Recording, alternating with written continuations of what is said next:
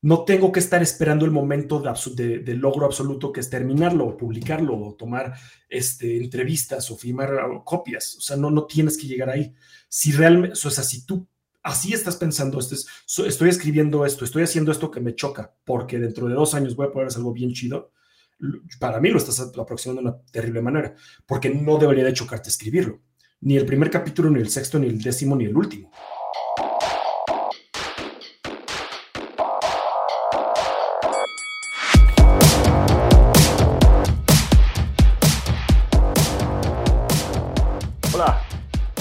Bienvenidos a un episodio más del Cotorreo Creativo. Yo soy su amigo el Mestizo Enmascarado. En esta ocasión vamos a platicar con Diego Valenzuela, otro gran amigo de la familia de Gogo Katrina. Diego es un escritor. Eh, Diego ha participado en proyectos como la serie Villanos de Cartoon Network y otros más. Y también es un autor por su propio mérito, por decirlo de alguna manera. Ha escrito cuatro novelas hasta ahora eh, de ciencia ficción eh, súper interesantes. En este episodio, en esta primera parte de la conversación con Diego, vamos a platicar un poquito de sus novelas, un poquito de lo que hay detrás de ellas. Eh, obviamente vamos a platicar de su recorrido, que es un recorrido muy interesante, probablemente atípico, pero del cual estoy seguro que se pueden extraer algunas ideas interesantes. para todos ustedes que les interese la narrativa, que les interese eh, la, parte, la componente de la historia dentro de las industrias creativas, creo que esta va a ser una conversación muy, muy interesante para ustedes.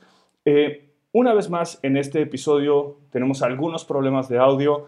Eh, les pido una vez más una disculpa por eso y paciencia en esos fragmentos del episodio donde no se escucha muy bien.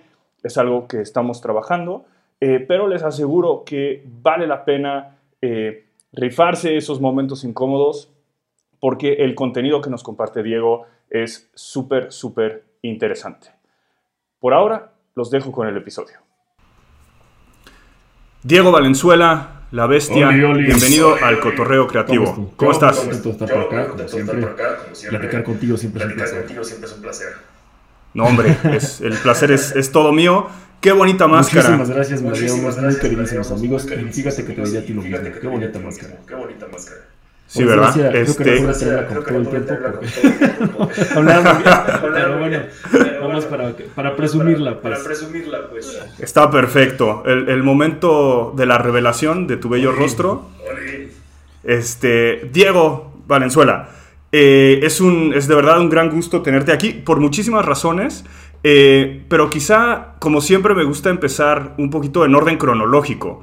Eh, Diego, tú eres escritor, pero no solo escritor, y eso es algo de lo que me gustaría hablar más adelante, pero igual nos puedes platicar un poquito cómo empezaste tu carrera en, en este mundo eh, de las industrias creativas? Eh, pues mira, yo, yo le veo pues dos puntos este, yo le veo como dos este, puntos como de inicio para, como comenzar a escribir. Uno cuando lo empecé a hacer, eh, mecánicamente, físicamente, cuando tenía 12, 13 años. Y ya como oficialmente cuando empecé a ejercerlo de una manera profesional, que pues ya fue hace tiempo.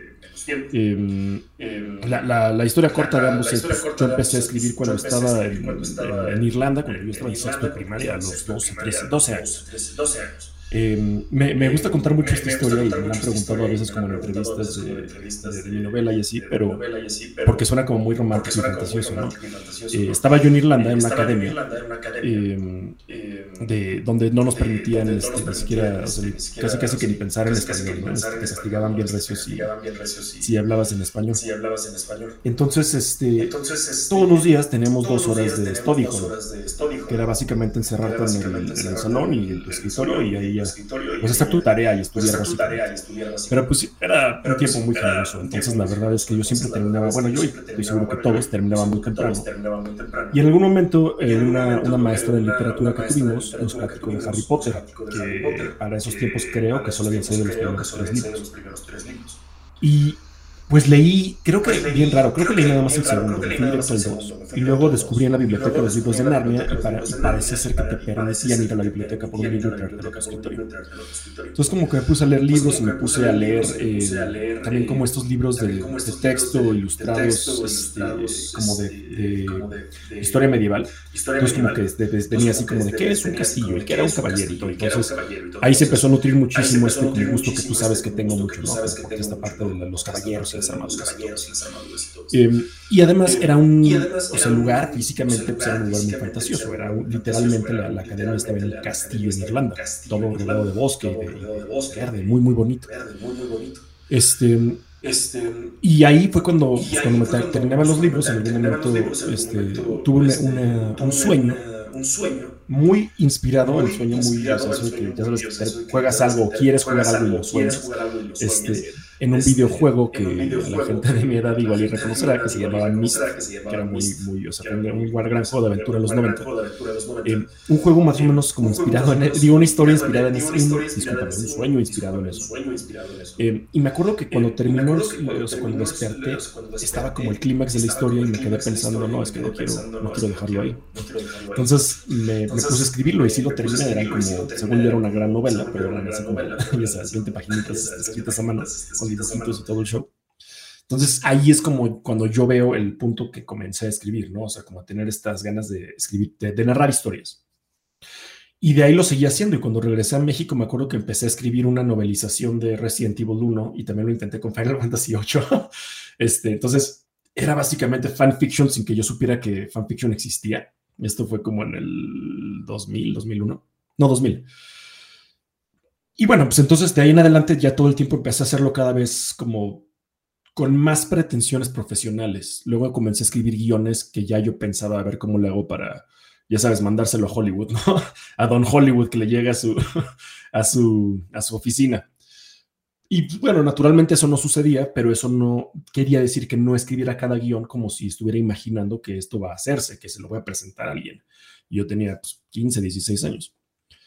Eh, entonces, pues ahí lo, yo seguí eso y de repente brinqué más a las novelas cuando escribí este Reverie of Gods, que tú este, ya, ya leíste, que, bueno, leíste en su versión final, pero originalmente era una monstruosidad casi del doble del tamaño. Em, eh, y eventualmente, pues yo creo que en el 2014 empecé a escribir Armor, la armadura de Dios, la cual se publicó en español este año.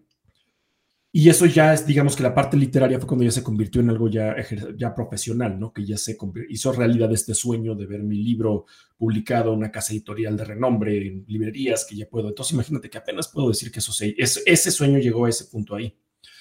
Y la parte más como de guionismo, eh, yo creo que ya tuve este, este cambio importante en el 2016 cuando me invitaron a, Cartoon Network a conocer el proyecto de villanos, a Alan, este, y aparte de su equipo, porque necesitaban así súper de bomberazo que los apoyara escribiendo un, par de, guiones cortitos para pues, lo que sería la primera fase de villanos, ¿no? Lo que salió en el 2017.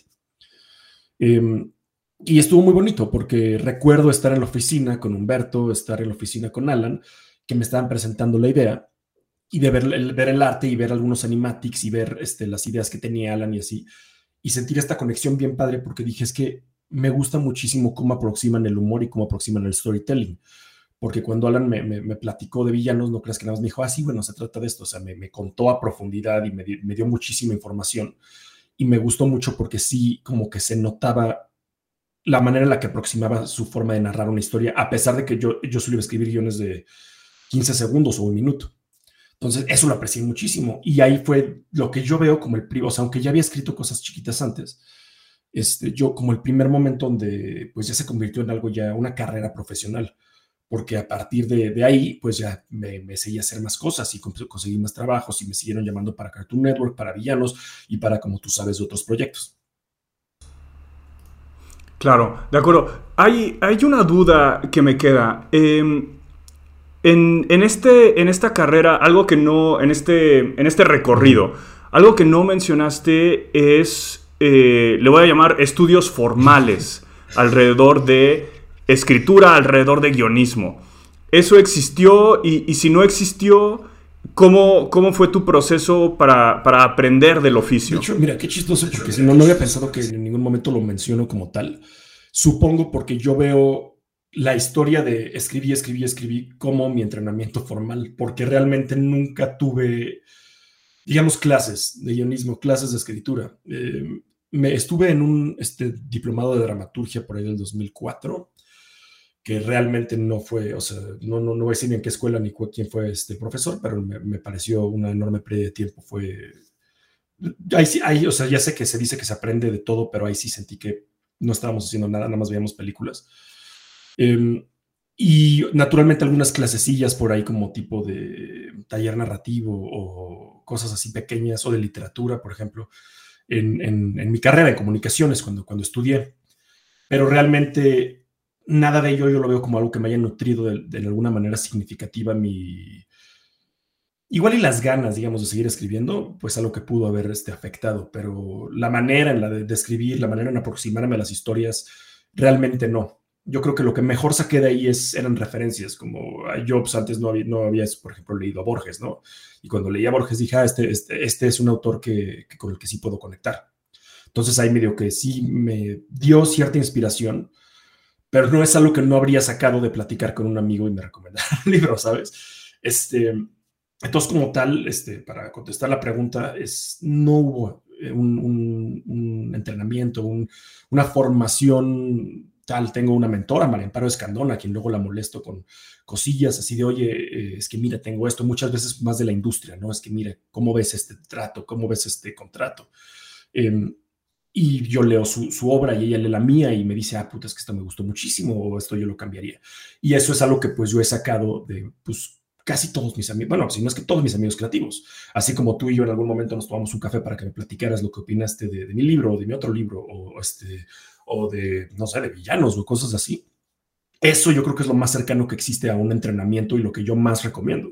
Sí conseguir este, eh, esta red de personas creativas en quienes tú confías, que sabes que, que quieren que tú seas un mejor escritor, o sea, que, porque pues sí, sí hay gente que pues no, siempre es lo, este, quiere lo mejor para ti, pero que sí quiera verte crecer como escritor y que consigas esta gente em, y que tú puedas y que te dé la oportunidad, porque eso es lo que es, es que te dan a ti el privilegio de leer tu, tu obra y que te digan, oye, pues es que esto aquí no me cuadró, yo habría cambiado esto, o si todavía puedes, lo cambiaría así.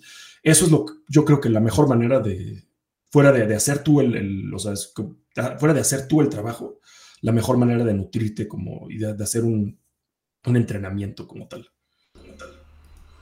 De acuerdo. Hay un, hay un par de cosas ahí que llaman mi atención. Voy a empezar por la, por la segunda. Eh, tú tienes esta relación con, con María Amparo Escandón, que, que es eh, una escritora eh, de cierto renombre, voy a decir, y, y, quizá no necesariamente alguien en quien pensaríamos cuando pensamos en ciencia ficción o, o en cultura pop, ¿no? Que, que, es un poquito más hacia, hacia donde tú gravitas. Eh, en tu caso, específicamente con, con María Amparo, eh, ¿cómo se formó esa relación? ¿Cómo la conociste? ¿Cómo, ¿Cómo formaron ese vínculo? Y quizá de ahí extrapolar, ¿cómo recomiendas a la gente que encuentre a, estas personas eh, de quienes rodearse y con quienes compartir su obra? Mira, yo ahí, este, este, lo, di, lo voy a decir de, de una situación que pues no siempre puede ser replicada. Yo tuve la enorme suerte de que ella era mejor amiga de mi tía. Y cuando mi tía comenzó a, darse cuenta que yo, a mí me interesaba escribir, me dijo, ah, bueno, es que mi amiga María Amparo eh, es escritora, tiene dos novelas, bueno, tiene una segunda novela por publicarse, apenas iba a escribir su segundo libro, eh, pero su primera novela fue un bestseller, este, tiene, se hizo una película, este, es, grande. Estaría bueno que la conocieras. Y yo dije, bueno, pues por supuesto. Y pues me acerqué, en algún momento fui a comer con, con María Amparo y me platicó y, y fue, fue muy interesante porque ella se centró más en mí, me hizo más preguntas ella a mí, cuando yo tenía muchas para ella, ¿no? Naturalmente, oye, es que cómo empezaste, de cómo te fuiste. Y naturalmente, pues me contestó todas las preguntas que yo le hice, pero se centró mucho en mí, en preguntarme em, qué es lo que estaba haciendo, qué es lo que me interesaba. Y, y sí, como dices, algo chistoso, porque si tú lees un libro de María Amparo y tú lees La armadura de Dios o Reverie of Gods o así, sí no vas a ver tantísimo en común en términos, eh, pues, no sé, de setting, de, de, género. Ella escribe realismo mágico como nadie más en el mundo y yo sí me enfoco en esta fantasía y ciencia ficción eh, pues popular, digamos. Em, pero lo que yo, yo creo mucho también es que una buena historia es una buena historia independiente del género y un buen narrador es un buen narrador independiente del género. Entonces, María Amparo siempre ha tenido un muy buen ojo para, pues, detectar igual y las cosas que donde yo podría quizás mejorar. Em, y de la misma manera, pues ella me ha devuelto el, placer de, de, compartirme su obra. Este, su, nueva novela eh, se llama LA Weather y sale el 7 de septiembre, si no me recuerdo ya casi. Eh, bueno, ahora de grabarse. Em, y, ella me dio el privilegio de leerla hace, hace unos meses y me quedé de wow, es que creo que es la mejor hasta ahora. Y se siente muy bonito que ella confíe en mí justamente porque ella sabe que pues yo escribo otra cosa. Y ella me lo, me lo dijo tal cual, dijo, no es nada como lo que tú escribes, pero espero que te guste. Y, y al leerlo digo, pues es que claro, o sea, independientemente de que si es algo que yo escribiría, y la verdad no, porque yo no tengo la, yo no tengo la habilidad que tiene ella para escribir como lo hace, eh, yo lo puedo identificar como una gran historia, es una cosa muy, muy padre. Este, y puedes, y yo creo que eso es muy bonito, puedes eh, ver cuáles son los trucos que, hace este, este, este, autor o este autor para, para, este, para lograr ciertos efectos en ti como lector. Yo creo que esa es la, la, parte más padre del estudio en cualquier medio. O sea, cuando yo, este, o sea, por ejemplo, cuando, cuando yo veo una película, ¿no? Que me fascina, independientemente si yo soy cineasta, puedo decir, wow, en esta escena sentí esto. Y me encantaría a mí replicar eso en mi libro o en mi serie. Y me encanta como desmenuzar un poquito la escena o la película o la, historia para ver cómo llegó este autor a causar este efecto. Hace poquito estaba, compartí en, en, en, Facebook una, una, la última, bueno, una de las últimas escenas en Avengers Endgame, donde, cuando, la que empieza con este Cap levantando el, el martillo de Thor. Pero el audio, además del de este, el audio del cine cuando se estaba exhibiendo. Y se me pone la piel chinita nada más de acordarme de los pinches gritos de emoción de las personas, porque empieza con eso, los madrazos satanos, y luego que se pelean entre todos, y luego llegan todos los demás Avengers o sea, es genuinamente inolvidable esa escena. O sea, por más que te choquen las películas de superhéroes, esa escena, bueno, esa película logró algo que casi nadie ha podido lograr. Y no sé si jamás se replicará. Entonces me encanta mucho como tomar eso y ver qué son todos los puntos que hicieron estos autores. Digo, que hicieron los, los rusos y hicieron todos los de Marvel y Kevin Feige, para que en este momento todos nos pusiéramos como locos. Entonces, aprender a extrapolar como esta información y a reconocer los patrones, a reconocer las técnicas que se usan, es algo padrísimo y es algo que yo, y yo, creo que muchísimos este, artistas pueden hacer este, para eso, ya independientemente de que si lo que escribe María Amparo no es lo mío, no es este, mi, tipo de ficción, definitivamente puedo desmenuzar y ver, oye, es que si yo sentí padre en esta escena o sentí dolor en esta escena, puedo notar que María Amparo tomó estos pasos para llegar ahí. Y eso es algo muy padre que ella también aplica con los míos. Claro, de acuerdo. Y eso, eso tiene muchísimo sentido y definitivamente creo que vale la pena eh, hablar de eso. Eh, y, lo tomo un poquito como, como trampolín para conectar con la otra idea que, tengo en la cabeza con relación a, la educación formal o a la, formación como tal. Em, el, el conocimiento en cualquier área que hemos acumulado a través de muchísimos años, la, intención de la educación formal es que no tengamos que replicarlo cada uno de nosotros como individuo, sino que está, está sintetizado, está formateado de tal manera que, ¿para qué te avientas tú otra vez a entender la narrativa este, como hizo Aristóteles desde la poética hasta ayer? ¿No? Si mira, aquí hay unos libros y aquí hay unas ideas que ya está sintetizado. Eh, en tu, en tu experiencia, porque, y, perdón, mi otro punto, mi otra idea es que no todos tenemos la misma sensibilidad para ver esos mecanismos y esas herramientas justo como las describes ahora. ¿Cuál es un poco tu, idea o, cuando tú hablas con, gente que, quiere ser escritora, que quiere escribir en términos de, de esa lógica? ¿Vale la pena entrar en ciclos de educación formal o o confía en tu sensibilidad al apreciar obras? ¿Cómo, cómo lo aproximas? Eh, pues mira, yo Ahorita que lo mencionas, estoy pensando, o sea, ¿en qué momento yo aprendí como cuáles son los elementos de una buena historia, ¿no? Que, los personajes, que la narrativa, que, este, como que el pacing, todo esto. ¿En qué momento yo lo aprendí? Eh, yo recuerdo que en algún momento yo también estaba muy clavado, este, yo escribía muchísimas reseñas y leía muchísimas reseñas, en específico del cine de horror. Em, y recuerdo que yo leía muchísimo esas reseñas y veía estos términos, ¿no? Es que flat characters, este, que los personajes no, no, no, están bien desarrollados, que la historia tiene muchas cosas que no tienen sentido, y esto yo a mis 13, 14 años lo absorbía mucho. Em, estas, eran, eh, estas eran conversaciones que no se tenían como se tienen ahorita. Eso es algo que cambió muchísimo. Me encantaría identificar cuándo fue, pero que una persona que no está clavada como con, con, con la narrativa, que no está clavada leyendo reseñas y así, pero hoy por hoy tú ya escuchas gente saliendo de una película o terminando una serie y ya dicen, o sea, ya, ya, ya este, sus susceptibilidades eran las correctas o no, ya tú ves esta conversación. Es que los personajes no me latieron, es que el guion esto, que el otro. Como que ya siento que existe un, un conocimiento general narrativo. Este, gracias a que la yo no sé si es que la cultura popular se ha vuelto más popular y la conversación de alrededor de, una, de la cultura popular se ha vuelto más, más importante en el mainstream yo creo que va por ahí. O sea, que la gente ya ve más series y la gente ya ve más películas y ya usa su viernes en la noche para juntarse con amigos y platicar. Oye, ¿ya viste esta serie? Puta, Game of Thrones está cañón. Puta, Game of Thrones acabó terrible. ¿Por qué? ¿No? Entonces, como que esas conversaciones no se llevaban tanto a cabo antes, fuera de foros especializados en de cine, que son los que yo me clavaba muchísimo cuando pues, estaba más joven. Pero eso me, da, me, me, me, parece padre porque hoy por hoy ya no, ya no es especializado, ya es, ya estas conversaciones las tienes con tu mamá y tu abuelita. Entonces, eso se, me hace, eso se me hace algo muy padre, donde incluso siento que ya te puedes saltar, bueno, aquellos que sí no tienen idea de, nada, de absolutamente nada, nada más quieren contar una historia, eh, esa es otra conversación y, pues, mi, mi, este, mi, mi, tip siempre es nada más escríbela, pero el, el, ahorita ya te puedes incluso saltar esa parte porque esta terminología y estos, em, digamos como, por usar una palabra muy fea porque no es como yo lo veo, pero por esta como checklist de de cosas que tú, que tú opinas que una buena historia tiene que tener independientemente del medio, ya es parte de la conversación, ya es parte del, del, pues, del zeitgeist, ¿no? De lo que la gente platica.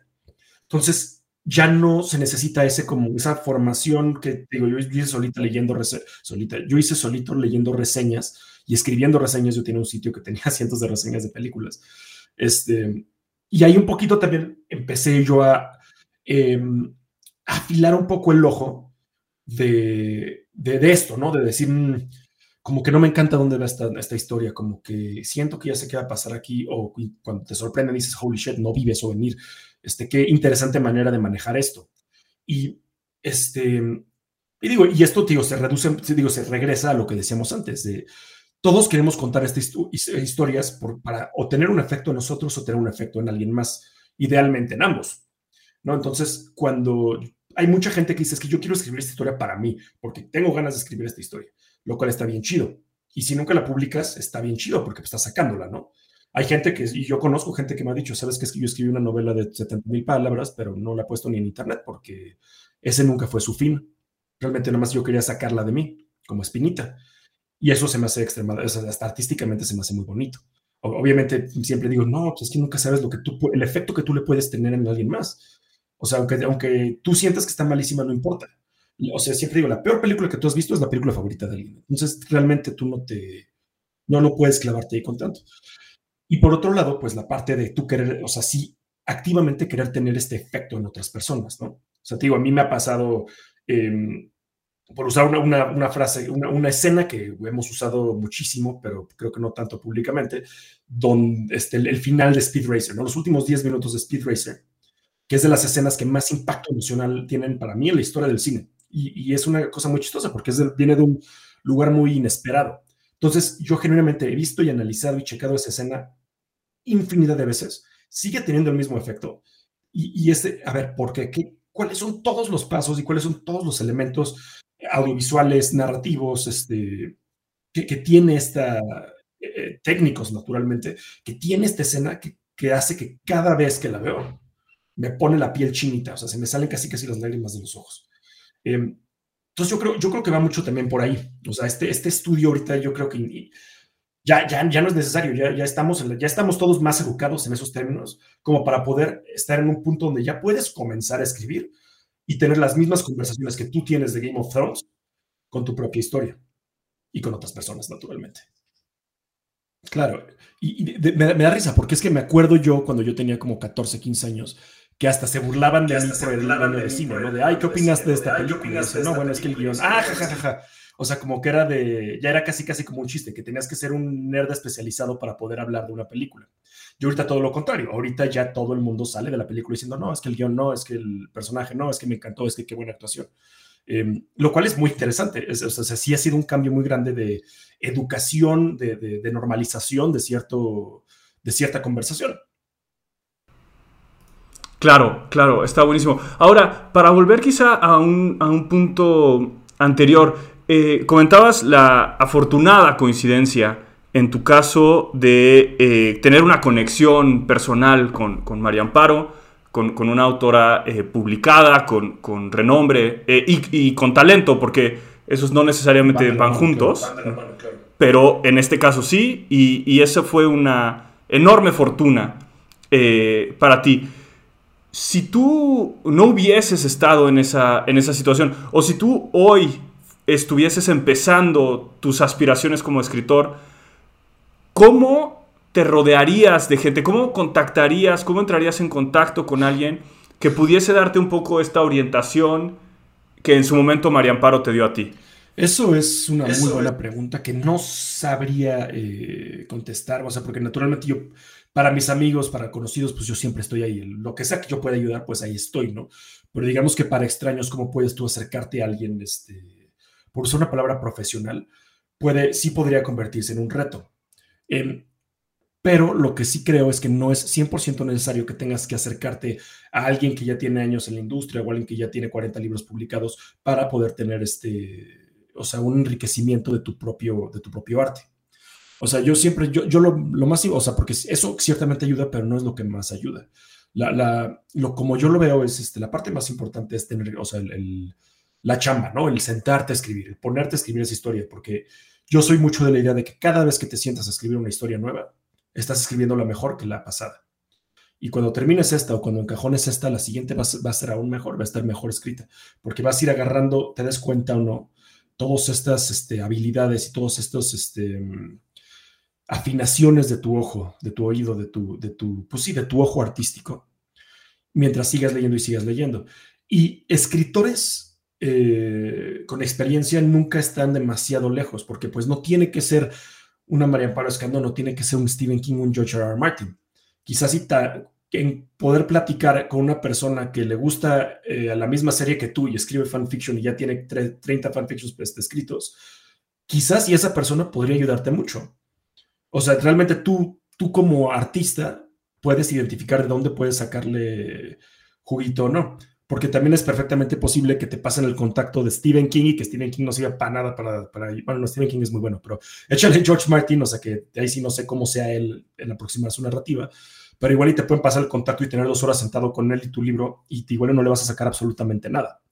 Entonces, esa experiencia no necesariamente garantiza eh, un, un, apoyo o, un, este, o una mejora importante. Eh, yo con María Amparo, pues una parte muy importante pues, es la amistad que, hicimos, ¿no? Es una parte muy, es esa confianza y ella que en algún momento me invitó a Los Ángeles y conocerlo y fue, fue una cosa padrísima.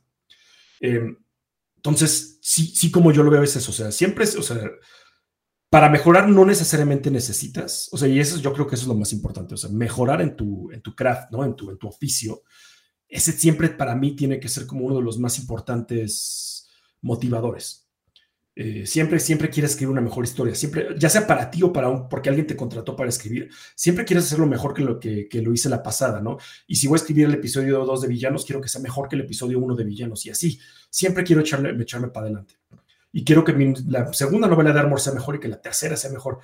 Este, entonces, eso, eso siempre es para mí el motivador más importante. Yo, yo invitaría a cualquier escritor o cualquier artista a que, a que se alinee con algo similar. Porque a mí no me gusta nada este concepto de no, no, es que ya hice mi magnum opus hace, hace seis años y de aquí todo es para abajo, ¿no? Este, no, no, hay ninguna razón para, así no funciona. O sea, no somos, no somos como si se weightlifters que ya se, me, ya se me fregó la rodilla y nunca voy a volver a ser como hace 10 años. Así no funciona aquí. Em, y sí, si tú llegaras a tener la enorme suerte, la enorme fortuna de poder tener una relación cercana con un escritor, un autor profesional, especialmente alguien que tú admiras, no nada más alguien con experiencia, sino alguien que, cuyo trabajo tú a ti te gusta, que, que, que puedas desmenuzar, eso ciertamente va a ayudar. Pero no quiero dar a entender, no quiero este, promover la narrativa de que si no tienes este contacto jamás en tu vida vas a poder ser un buen escritor. Porque pues así no es la realmente. Yo conozco miles de escritores que están excelentes, que nada más porque se sentaron en su casa a escribir. Claro, claro. De acuerdo. Eso, eso tiene, em, tiene muchísimo sentido. Em, ahora, dime, dime algo. en todo proceso de aprendizaje, el, loop, el ciclo de feedback es, es fundamental, ¿no? Eh, es eh, no imposible, pero difícil eh, juzgar uno mismo el trabajo que uno mismo ha hecho y aún con una intención de progresar, es probable que se repitan vicios, ¿no? O que se repitan, le voy a llamar errores, progresivamente, si no hay un proceso de retroalimentación que ayude a corregir un poco el curso. y creo que ahí es donde esta figura de un mentor, de un educador, eh, puede adquirir valor. A falta de ella, porque creo que tiene todo el sentido del mundo lo que dices, que no es necesario tener este conecte, esta relación.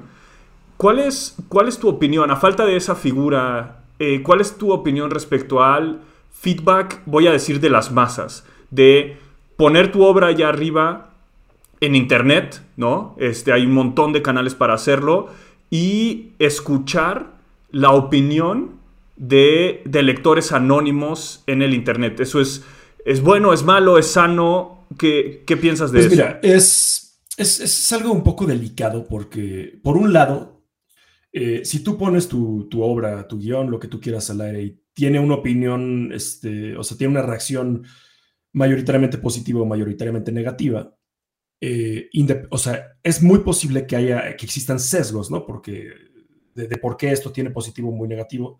Pero habiendo dicho eso, también no es algo que siempre podemos ignorar. Si yo subo un, guion y todo el mundo me dice, brother, no manches, está bien feo. Y me, me, dicen, me dicen por qué, ¿no? O sea, por esto, por Si nada más me dicen está bien feo, no, a mí no me sirve para nada. Pero me dicen por qué, por qué, por qué. Y sí existe cierta, cierto overlap entre, entre las opiniones, aunque no necesariamente es algo este, estoy buscando la palabra de como damning, algo que, ya quiere, te da un juicio final, es algo que quizás no, vale, no, no es bueno ignorar. Em, las opiniones en masa, así como en todo, o sea, a mí me sirvió muchísimo cuando, cuando yo escribí La armadura de Dios originalmente, yo la publicaba en mi, en mi, sitio web capítulo por capítulo. Entonces, sí tenía reacciones. No todos los capítulos tenían así un comentario ni nada, pero pues, muchos de los capítulos como más fuertes, más impactantes, sí tenían comentarios de no, te pasaste o puta, esto me chocó, no sé qué. Entonces, aunque esas cosas eran útiles, uno, pues para inspirarte, ¿no? Y para seguir escribiendo, eh, digo, no, no, nunca, uno, nunca sabe de dónde vienen, si esta persona este, quiere caerte mal, quiere caerte bien, este, siempre, siempre existen esos, esas cosas y por las cuales, pues sí, no siempre puedes tomar 100% en serio esos comentarios, pero es algo que, como digo, no necesariamente debes ignorar, sean buenos, sean malos, o sea, debes internalizar, o sea, yo siento que eso sí es algo muy de nuestros, em, ¿cuál es la palabra? Como nuestro enfoque personal, de qué tanto debo yo internalizar las opiniones ajenas, especialmente de no profesionales. Este, porque para este punto eso es lo que, lo, que, lo que tú necesitas. Sí escuchar, porque mucha gente dice como, ah, puta, no, porque al final lo que les van a leer son los lectores y su opinión es la que más importa. Sí, al final, pero quizás en este momento me sirve más la opinión de un profesional que sabe distinguir un work in progress y un trabajo final. Porque un, una, un, este, una persona en Internet que se topó con tu historia y nada más quiere consumir una historia, la va a consumir exactamente en la misma, o sea, bajo la misma lógica que consumiría un libro que se va a comprar a la librería. Entonces, esa persona lo va a ver como un libro terminado y no lo, y no lo, no lo es. Y no es justo para ti como autor que critique tu historia en trabajo, digo, o sea, en proceso, discúlpame, como una historia terminada. Y quizás un profesional, o, o lo, para mí lo ideal es otro escritor, quizás y otro escritor que esté más o menos en el mismo nivel de experiencia que tú, puede identificar perfectamente, esto es un trabajo en proceso. Aquí se ve que se equivocó, aquí se ve que siguió su primer instinto y aquí cambió su opinión, entonces yo te recomiendo esto. Y eso es para mí como la diferencia muy grande, los ojos con los cuales se está criticando tu trabajo y en qué punto se está criticando tu trabajo. Porque sí, naturalmente para mí no era lo mismo que un lector alfa lea este, la armadura de Dios y me diga, ay puta, este, aquí falta, que un brother que se fue a comprar el libro en la librería y lo leyó. Porque ahí sí me está leyendo el libro final. Y si aquí me dice, dude, esto es una estupidez, ahí sí ya no puedo decir nada. Tienes razón. Bueno, asumiendo que tienes razón, pero pues ahí ya no es un trabajo en, o sea, ya no está todavía, este, como si sea, en el horno. Creo que ese es un, un, este, un foco bien importante que hay que tomar en cuenta. De acuerdo, tiene sentido. Y, pensando en, esta idea del, trabajo en proceso y de la obra terminada, eh, usaré esa idea para hablar de algunos de, tus obras en particular o en específico. Empezando por eh, Reverie of Gods, que no es, eh, no es la primera que publicaste, pero si entiendo bien es la primera en la que trabajaste, ya quizá con este ángulo de, de profesional, publicar Reverie of Gods este, que, yo conocí ya en su versión final, en esa versión que nos acabas de, mostrar, pero que si entiendo bien la historia solía ser muchísimo más grande. Eh, ¿En qué momento, pensando quizá en este en específico o en general, tú sabes que el working progress ya no es working progress, que está terminado? ¿Cuándo todavía es momento de regresar y editar? Por ejemplo, en este caso hubo mucho de eso. ¿Qué, qué parámetros usaste o usas para llegar a esa conclusión? Eh, con Reverie en particular estuvo chistoso porque es una novela que se tardó casi nueve años en terminar. Cuando, o sea, yo comencé a escribirla en enero del 2008 y si no mal, o sea, esta sí la escribí rapidísimo considerando la cantidad de palabras que son. La escribí en la universidad, la escribí en clases. Em, y la terminé por ahí de septiembre a octubre del mismo año. Fueron muchos meses, pero el libro eran 270 mil palabras. Para poner eso en perspectiva, son casi los tres libros de Armor juntos. De hecho, son exactamente los tres libros de Armor juntos. Eh, son, eran 1300 páginas, una barbaridad así. Y yo siempre, me, siempre visualicé Reverie cuando empecé yo a pensar en ella como una, una forma de, literari, de hacer literaria una historia de videojuego RPG, como un Final Fantasy, ¿no? Entonces yo me encantaba cómo contaban sus historias Final Fantasy, pero nunca había encontrado yo una historia de fantasía escrita como tal ni, que se acercara realmente. Dije, me gustaría eh, explorar es, o sea, la forma en la que están estructuradas estas historias y convertirla en libro. Y eso es lo que hice. Entonces, cuando terminé con una monstruosidad así, yo estaba orgullosísimo. Porque logré mi épica de épicas qué libro más enorme y se cierran todas las historias. Y bueno, entonces, que está bien. Yo estaba extremadamente equivocado, pero estaba bien sentirse así. O sea, había terminado mi primera novela y era un monstruo y la neta sí le puse muchísimas horas de esfuerzo y, y, y cabecita y todo. Lo que yo no sabía es que apenas estaba empezando el trabajo. Yo, orgullosísimo y con el pecho inflado, este, pues revisé la historia, medio que quitaba cositas y según yo eso fue el proceso de edición y empecé a moverlo y a moverlo a agentes y como que no me pelaban y no me pelaban y no me pelaban. Em, eventualmente, y realmente sí, aquí sí fue gracias a Mar Paro, eh, pude conectarme con un agente en Estados Unidos, en, en, Los Ángeles, que se llamaba Joel Gotler, se llama Joel Gotler, discúlpame quien sin leer el libro me dijo, mira, brother, no tengo que leer tu libro para saber que está demasiado largo. O sea, no manches. Eh, entonces te es una de dos sopas. O pártelo en dos, encuentra un punto para partirlo en dos y vemos qué onda con el libro uno. O busca una manera de reducirlo. Y en el momento yo dije como, no manches, ¿cómo crees que mi, pues, magnum opus, cómo lo voy a estar editando si es perfecto, no? Eh, entonces, obviamente me, me desinflé mucho eh, lo, guardé el manuscrito de Reverie un ratito y empecé a escribir algo más. Y después de escribir como 6, 7, 8 capítulos de este otro libro, eh, regresó Reverie y me empezó a dar cuenta de todo lo que quería decir Joel. O sea, empieza ya de repente como que cuando estás desenamorado del libro, cuando ya pasó tiempo, todas las manchas y todas las abolladuras y todas las cosas de sobra te brincan. O sea, inmediatamente dije, ah, chale, ok, no, no, o sea, sí, sí, sí, absolutamente está más larga de lo que debería estar. Y con Reverie fue un proceso muy, muy loco porque estaba, estoy tan orgulloso de esa historia que no quería yo decir está terminada hasta que en serio sea un, o sea, que yo ya diga no, no tengo nada que moverle. Y este, ese proceso para mí fueron casi nueve años.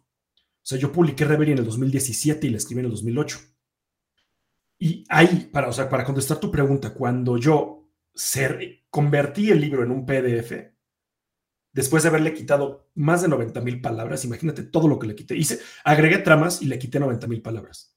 Y una vez más, para poner esto en perspectiva, 90 mil palabras es más o menos la duración de, de un libro de Armor.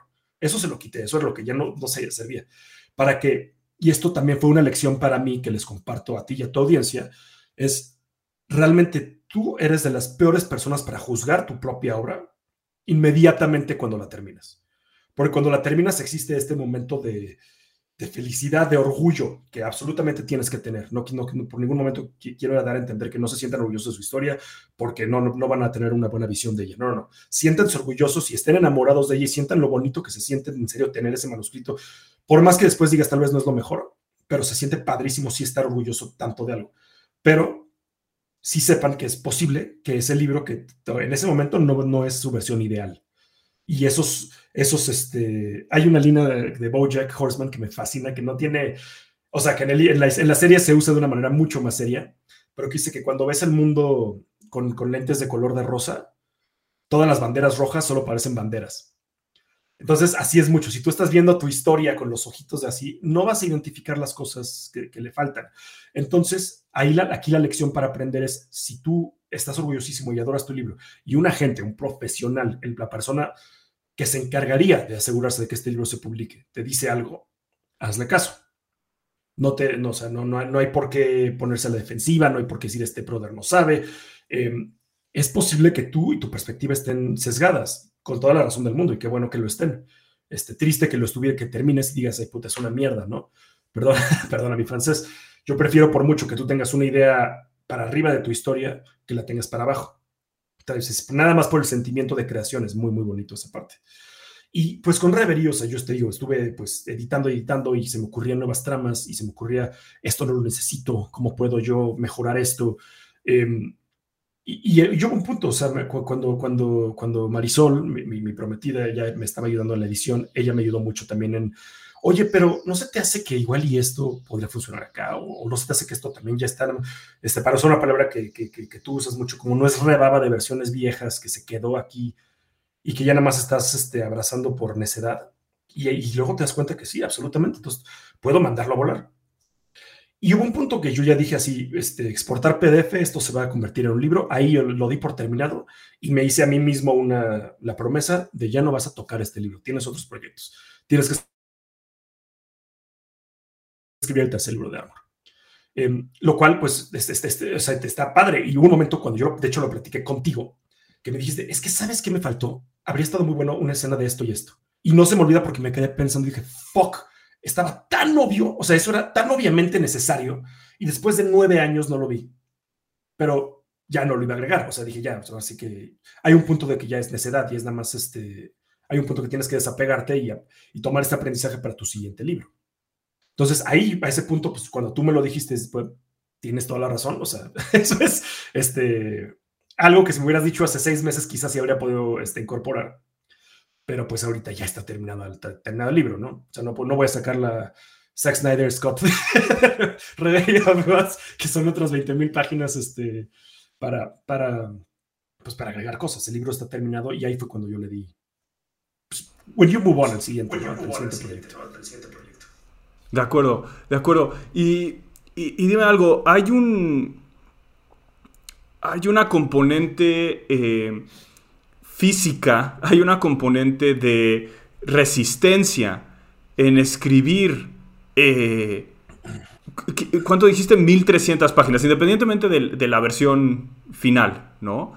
Eh, físicamente hablando, eh, emocionalmente hablando, ¿cómo, ¿cómo, te preparas y cómo continúas con ese maratón que es escribir, lo, voy a decir en términos muy sencillos, tanto, ¿no?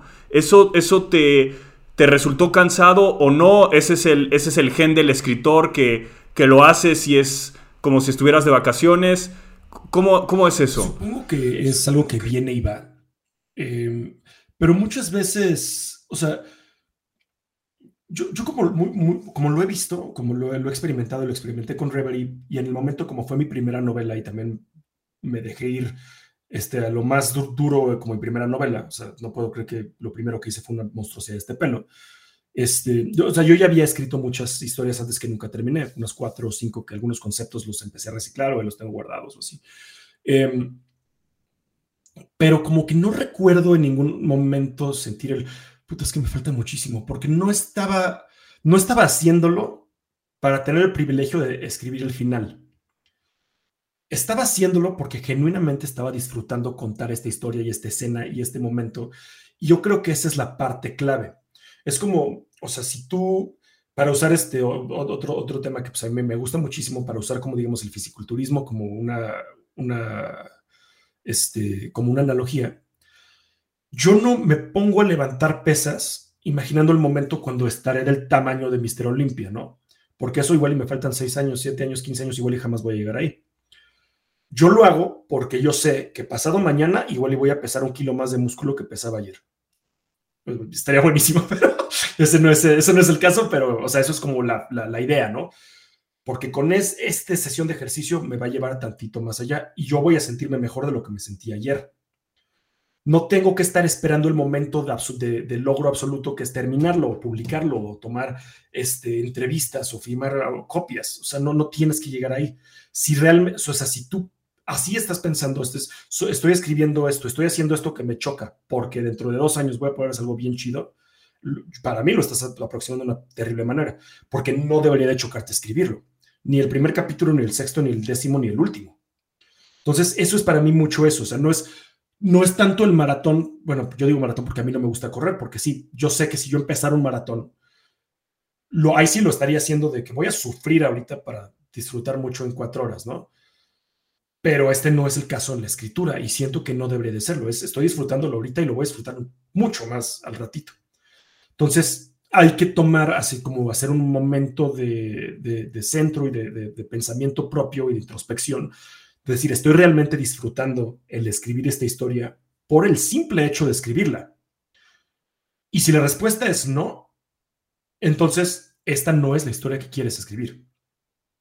Entonces, eso es, yo creo que eso es algo muy importante. No estoy diciendo, no, entonces no eres un escritor porque es una chajalada, ¿no? O sea, esta no es la historia que quieres escribir. Guárdala, igual esta te va a inspirar después. Y piensa, ¿qué es lo que me está inspirando ahorita? ¿Qué tipo de historia sí quiero escribir?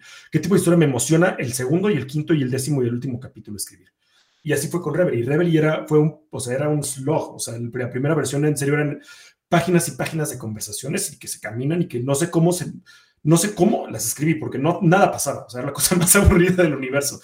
Entonces, y el hecho de que yo estaba disfrutando eso porque disfrutaba el mundo, disfrutaba los personajes, disfrutaba el foreshadowing, disfrutaba todos los elementos que estaba metiéndole ahí y naturalmente disfrutaba el aprendizaje, este, pues por eso pude echarme estas mil tantas páginas que pues, eventualmente se redujo, pero yo no ni siquiera lo veo como trabajo perdido, porque cada página que quitaba era tal aprendizaje como cada página que agregaba.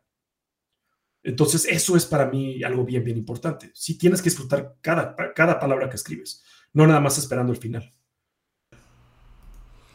Es eh, un punto eh, recurrente en todas las conversaciones que, he tenido dentro del, formato del podcast o fuera de, con personas en las industrias eh, creativas, cómics, videojuegos, animación, lo que, fue, lo que fuere.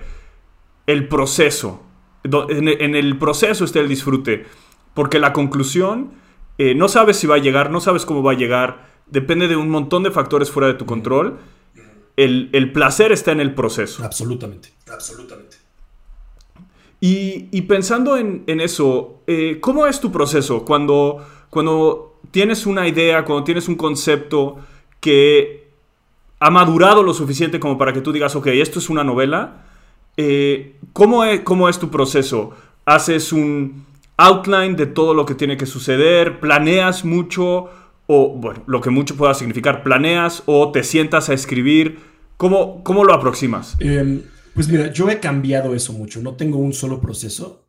Em, con Reverie, eh, por la naturaleza tan complicada de la narrativa, o es una historia muy, muy compleja, con muchos, muchos este, partes movientes, por eso una frase, o sea, son muchos engranes moviéndose yo sabía que si no lo planeaba con mucho cuidado y mucha anticipación, no iba a, o sea, la historia no iba, no iba a cuadrar, no, iba a poder lograr que todo embone. porque eran muchas, muchas, muchas cosas. O sea, esa era también parte de, mi, de un reto personal. Yo jugué un videojuego que se llamaba Xenogears, aquellos de ustedes que lo jueguen, es en teoría una, una precuela espiritual de la serie de Xenoblade ahorita.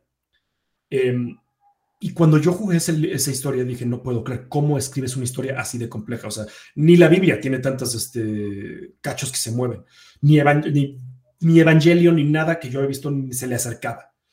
Yo dije que ahora yo quiero hacer algo así, porque es que eso me inspiró. Dije, la historia de Xenogears es algo tan impresionantemente complejo que yo quiero intentar hacerlo. Y eso, eso fue casi, casi que lo que nació Rebel. O sea, ¿cómo voy a hacer yo esta historia? Para que tenga tantos engranes y que todo embone tan bonito como embona en Xenogears. Y, y te voy a ser súper honesto, estoy muy orgulloso del, resultado final porque sí siento que sí es una historia, igual y no del tamaño de Xenogears, pero sí muy, muy grande y que al final todo embona. No hay, no hay, y si sí, pues después de nueve años, diez años escribirla y alguien me lo dice, me voy a quedar como, como payaso. Vamos a ver. Em, y en esta sí dije, esta sí, no puedo aventarme a ver qué se me ocurre porque no, no tengo la capacidad cerebral para hacer eso. Entonces, yo sí, ahí sí armo un documento, que es el que armo para todos, donde pues sí, personajes, conceptos principales, una mini, este, como, eh, ¿cómo decirlo? Como una mini enciclopedia chiquita. Eh, hay un libro de, que es uno de mis libros favoritos de todos los tiempos que se llama Imágica de Clive Barker, que también es una historia bien compleja, bien grande, y al final viene como una enciclopedia pequeña de, de conceptos y de personajes. Y dije, voy a usar eso también yo, de mi propia historia, para, para pues como referencia personal. Entonces, este, dice este documento, pero a diferencia de los documentos que hice como para Armor o como para cuando escribo un largometraje para un cliente o, lo que sea, aquí sí dije así, el capítulo 1 se va a tratar de esto, de principio a final, como outline. El capítulo 2 se va a tratar de esto, esto. Y ahí yo estaba, o sea, sí tenía esta outline, entonces yo podía empezar a escribir el capítulo 1 mientras yo estaba trabajando en la outline del capítulo 18, 19 y eran 26. Entonces, mientras yo escribía el capítulo de igual y se me ocurría como en ese momento se me prendía el foco de, oye, ¿qué tal que aquí pongo el foreshadowing para una trama del futuro? Ok, entonces me regresaba y editaba el outline del capítulo 12, 13, 15 y 16, porque ahí es donde iba a afectar eso, ¿no? Entonces así me iba. Entonces yo creo que ya tenía los 26 capítulos en outline para cuando estaba yo ya escribiendo en prosa el capítulo 3 o 4. O sea, ya estaba completamente adelantado enfrente de mí y podía ser eh, hasta cierta capacidad móvil, o sea, digo, este, como, sí, orgánico, este, donde si se me ocurría algo nuevo, porque es algo que sucede mientras escribes, mientras te expones a nuevos juegos, a nuevas películas y se te ocurren nuevas ideas, podía yo medio que moverle al outline y aplicarlo luego a la narrativa, digo, a la, prosa, ¿no? A la, la, historia. Entonces, Reverie, a diferencia de casi todo lo demás, sí lo planeé como loquito en, ya sabes, en la pared con cables y líneas rojas y fotos y porque sí quería que tuviera como esta absoluta, no quiero decir perfección, porque ciertamente no es perfecta, pero como esta, o sea, que todo embone bonito, ¿no? Y, y al final, pues más o menos lo logré. Digo, la historia era 90% grasa, pero sí se logró. Entonces, ahí ya mi trabajo, en vez de hacer que la, que la cosa funcione, era más pues, quitarle la grasita, ¿no? La, historia, la historia ya funcionaba, ya tenía todo lo que tenía que tener ahí, nada más que tenía de más. Entonces, quitar toda la grasita fue el, fue el proceso como pues, más, más tardado identificar la grasita también. Y para cosas como Armor, fue muy diferente. Armor yo lo escribí deliberadamente como un experimento y deliberadamente quise hacerlo muy diferente a como escribí Reverie. Dije, aquí sí vamos a ver a dónde me lleva. No sabía ni cuántos libros iban a hacer, no sabía nada. Más o menos ubicaba cuál iba a ser el giro grande del primer libro. Más o menos ubicaba este, cuáles eran los personajes y sus puntos más importantes. Y sabía que quería subvertir las expectativas y, y satirizar un poco el género de la ciencia ficción para, para Young Adult. O sea, mucha gente ha dicho como que Armor es, es una burla, ¿no? Es una parodia tipo Scream de, del género de Young Adult, donde pues tú crees que, que, ya sabes a dónde va. Pero bueno, no, no Scream, es más bien como tipo Cabin in the Woods, donde sí te estás burlando mucho, pero también le estás haciendo un tributo. Y eso sabía que quería hacer, o sea, como digamos, ese corazón drama, ese corazón temático, sí lo tenía muy claro. Y Armor lo empecé a escribir así, plan, plan, plan, plan, órale, va el primer capítulo y pam, pam, pam, va el segundo capítulo. Y eso pues también sirve mucho porque te mantiene inspirado y, y tú mismo como autor no sabes qué va a suceder dentro de 10 capítulos. Y eso también es interesante porque casi casi que estás leyendo la historia mientras la escribes.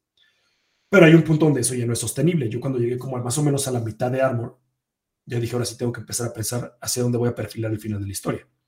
Entonces ahí dije, ok, ok, ok, estos van a ser los bits importantes ya como llego a esos bits, pues me hago bolas, pero sí tengo que llegar esto, esto y esto para que el final pues cuadre, ¿no? Para que sí sea un final. Y por ahí del capítulo 17 de 21 de Armor fue cuando dije, no, esto no va a ser una historia, una, novela, van a ser tres. Y ya empecé como medio a imaginarme el 2 y el libro 3, y terminé el 1 y vámonos para afuera. Y cuando salió el libro 1, pues ya la gente empezó a leerlo y pues estoy súper, súper contento y orgulloso y privilegiado de que tanta gente reaccionó tan bien a él. Este, que, que muchos sí entendieron, o sea, sí apreciaron esta parte como de la sátira, de, de la subversión de expectativas y todo esto. Y eso vino muy natural. Y, muchas veces, este, algo que tú me dijiste ahorita, que es algo que yo aplico mucho, es que no siempre una idea se convierte en una novela. Algo que yo intento hacer, eh, y es algo que yo también recomiendo muchísimo para que no se, nos este, abrumemos con nuestra propia creatividad y nuestras propias historias, es si a ti se te ocurre una idea, si tú ves un libro, si tú lees un libro, viste una película, jugaste un juego que dijiste, puta, es que qué tal que esto pasara, ¿no? Muchas veces tenemos el instinto de esto convertirlo en su propia historia. Entonces de repente tenemos 17 este, historias enfrente de nosotros y no sabemos para cuál irnos, cuál es la más interesante, cuál es la mejor, y al final es posible que ninguna termine, todas se nos marchiten como plantitas. Lo que yo intento hacer es que si encuentro un concepto que me gusta, encuentro la manera de incorporarlo a la historia que ya estoy escribiendo.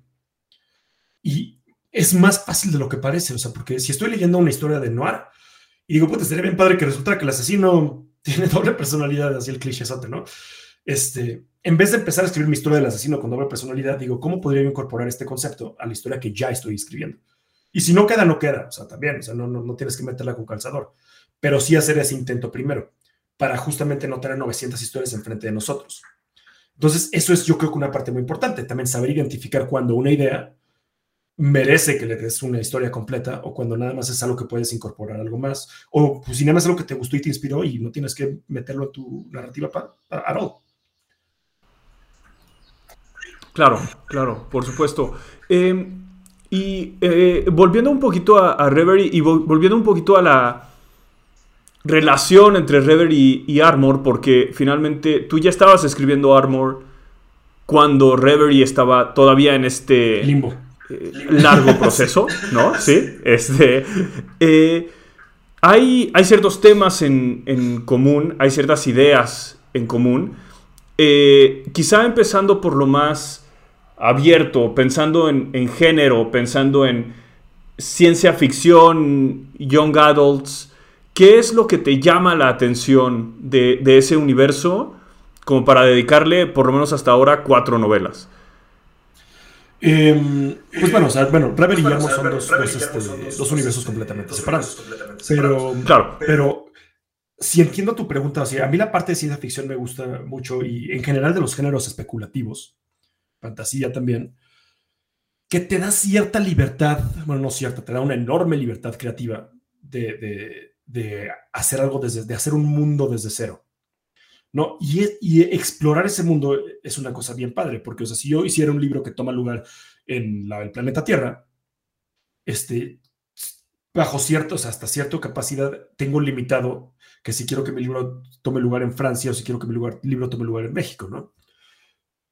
Con esto, si yo, si se me ocurre de repente, ay, es que quiero que mi, libro también tome lugar en un mundo de volcanes y truenos, pero eso no existe en el planeta Tierra, yo aquí lo puedo incorporar y si se me ocurre un, un motivo donde tiene sentido en el mundo que existe este mundo de volcanes y truenos que estaría, que donde quiero que tome lugar, pues tienes eso, ¿no? Tienes como esta libertad de creación y de exploración que no te dan los géneros no especulativos, por lo menos desde mi punto de vista.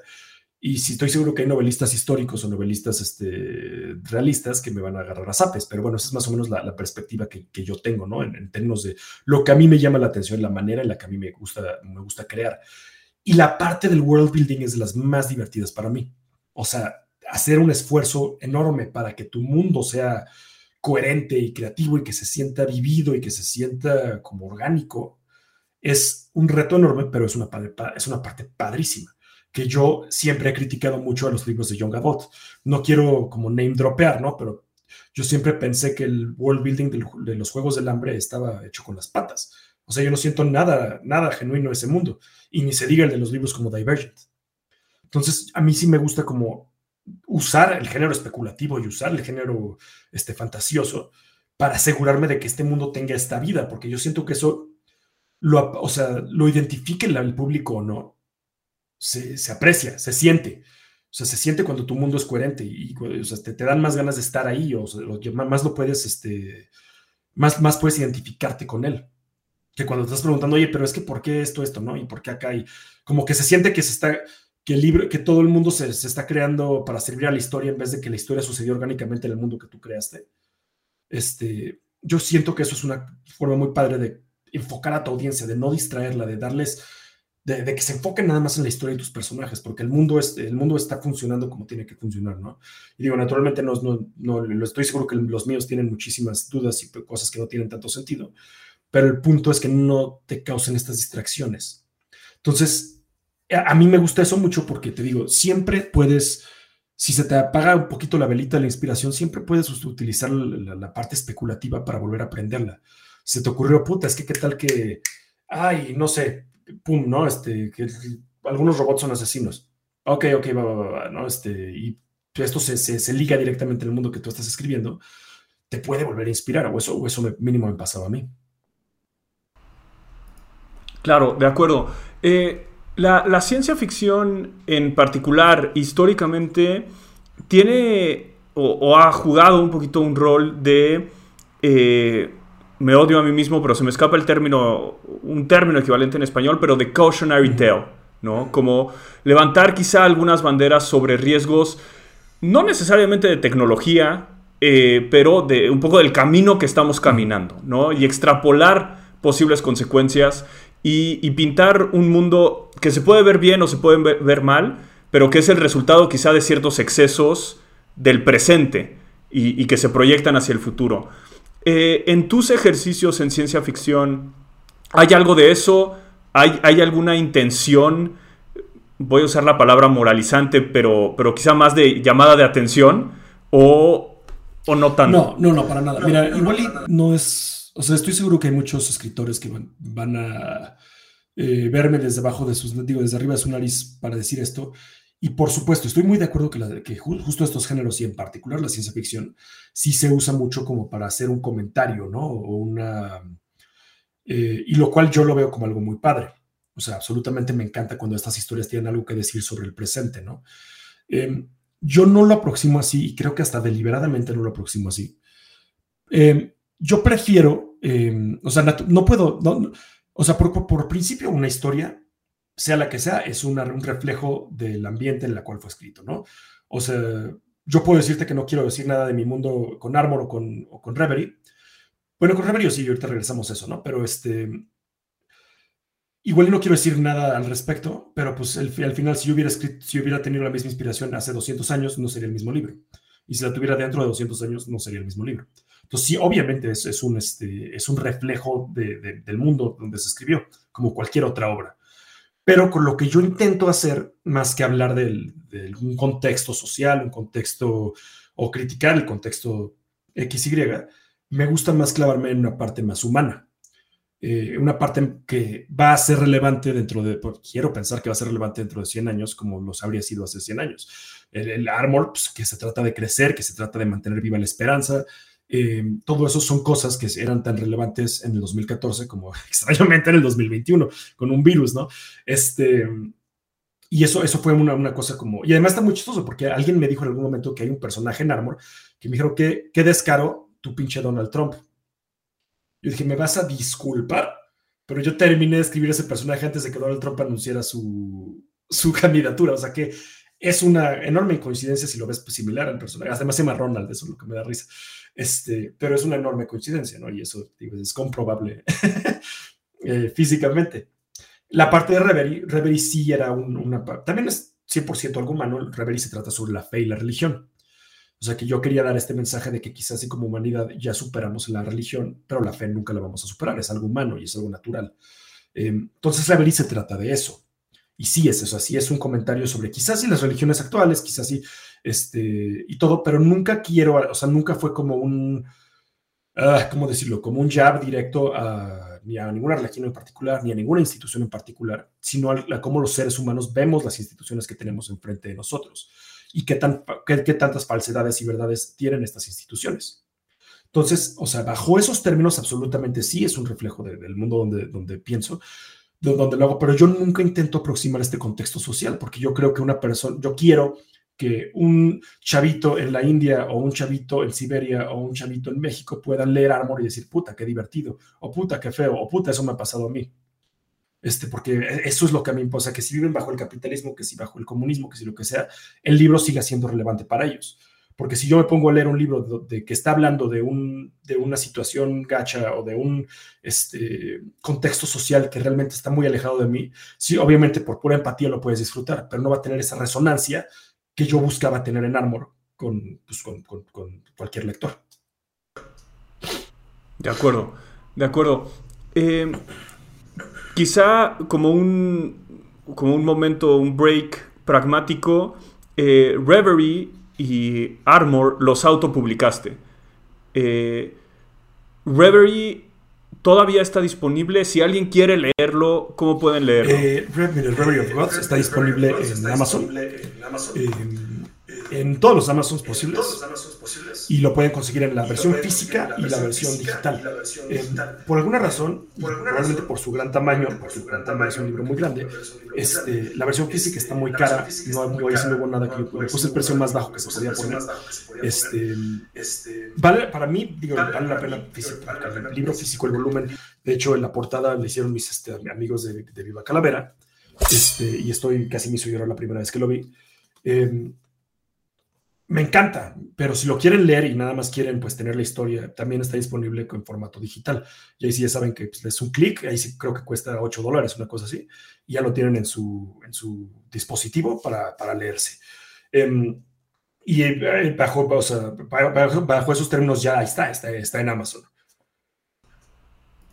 De acuerdo. Y Armor eh, y, me gustaría hablar un poquito eh, lo más spoiler free posible de, Armor también, pero eh, Armor también está disponible, aunque Armor tiene la situación particular de que lo autopublicaste en inglés y ahora en español, es lo que nos contabas al principio, tienes un, deal, este, existe físicamente gracias también a, Random House, me parece. Ah, Penguin, sí. Eh, entonces, ¿dónde, ¿dónde, lo conseguimos? Eh, ¿Nos conviene más leerlo en inglés o, en español? ¿Cuál es tu perspectiva? Pues, mire, realmente ahí es, va a depender de cada uno. El libro es básicamente idéntico en inglés y en español.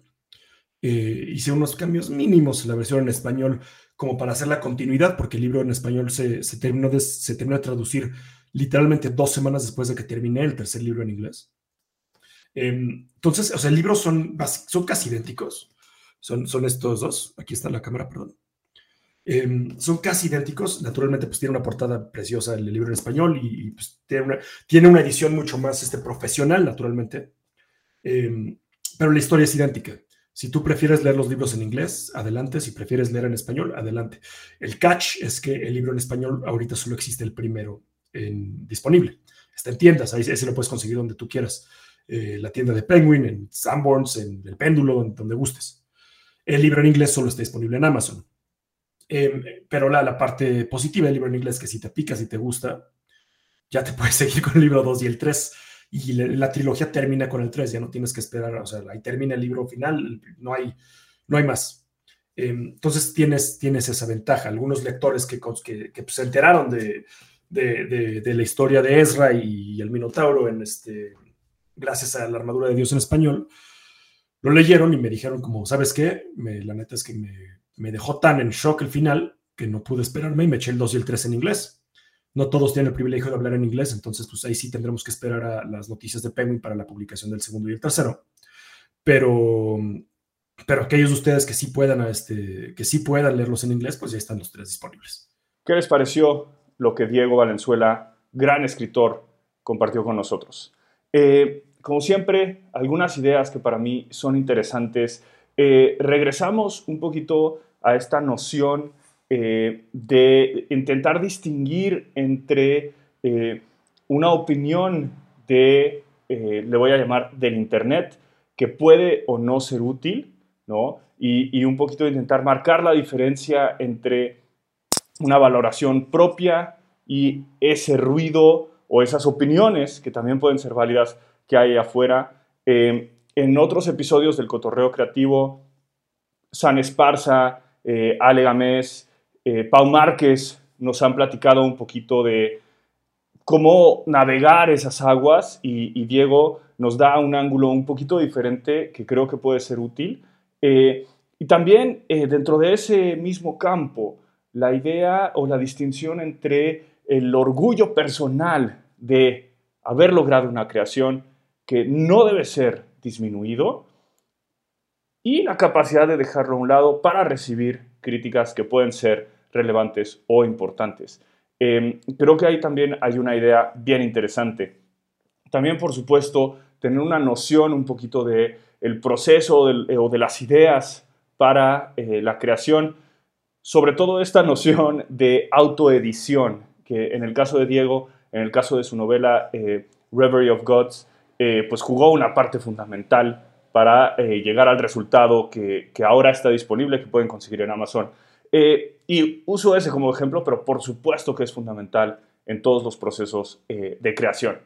Em, también por ahí la idea de, de, la mentoría, la idea de recibir un poquito de experiencia y de conocimiento sin tener que pasar por ese recorrido propiamente creo que es interesante, aunque ciertamente no todos tendríamos acceso necesariamente a, una mentora como María Amparo Escandón, pero un poquito la noción de tener eh, esta ayuda que puede presentarse de muchísimas maneras, eh, creo que es interesante.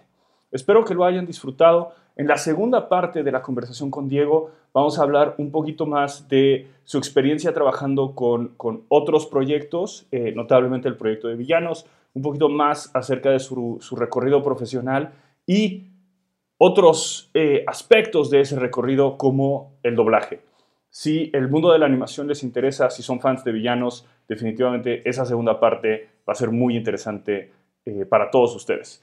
Em, muchísimas gracias por haber escuchado eh, este episodio. Recuerden que pueden seguirnos en todas las redes sociales como Gogo Katrina. Recuerden suscribirse para tener la alerta cuando salga el próximo episodio.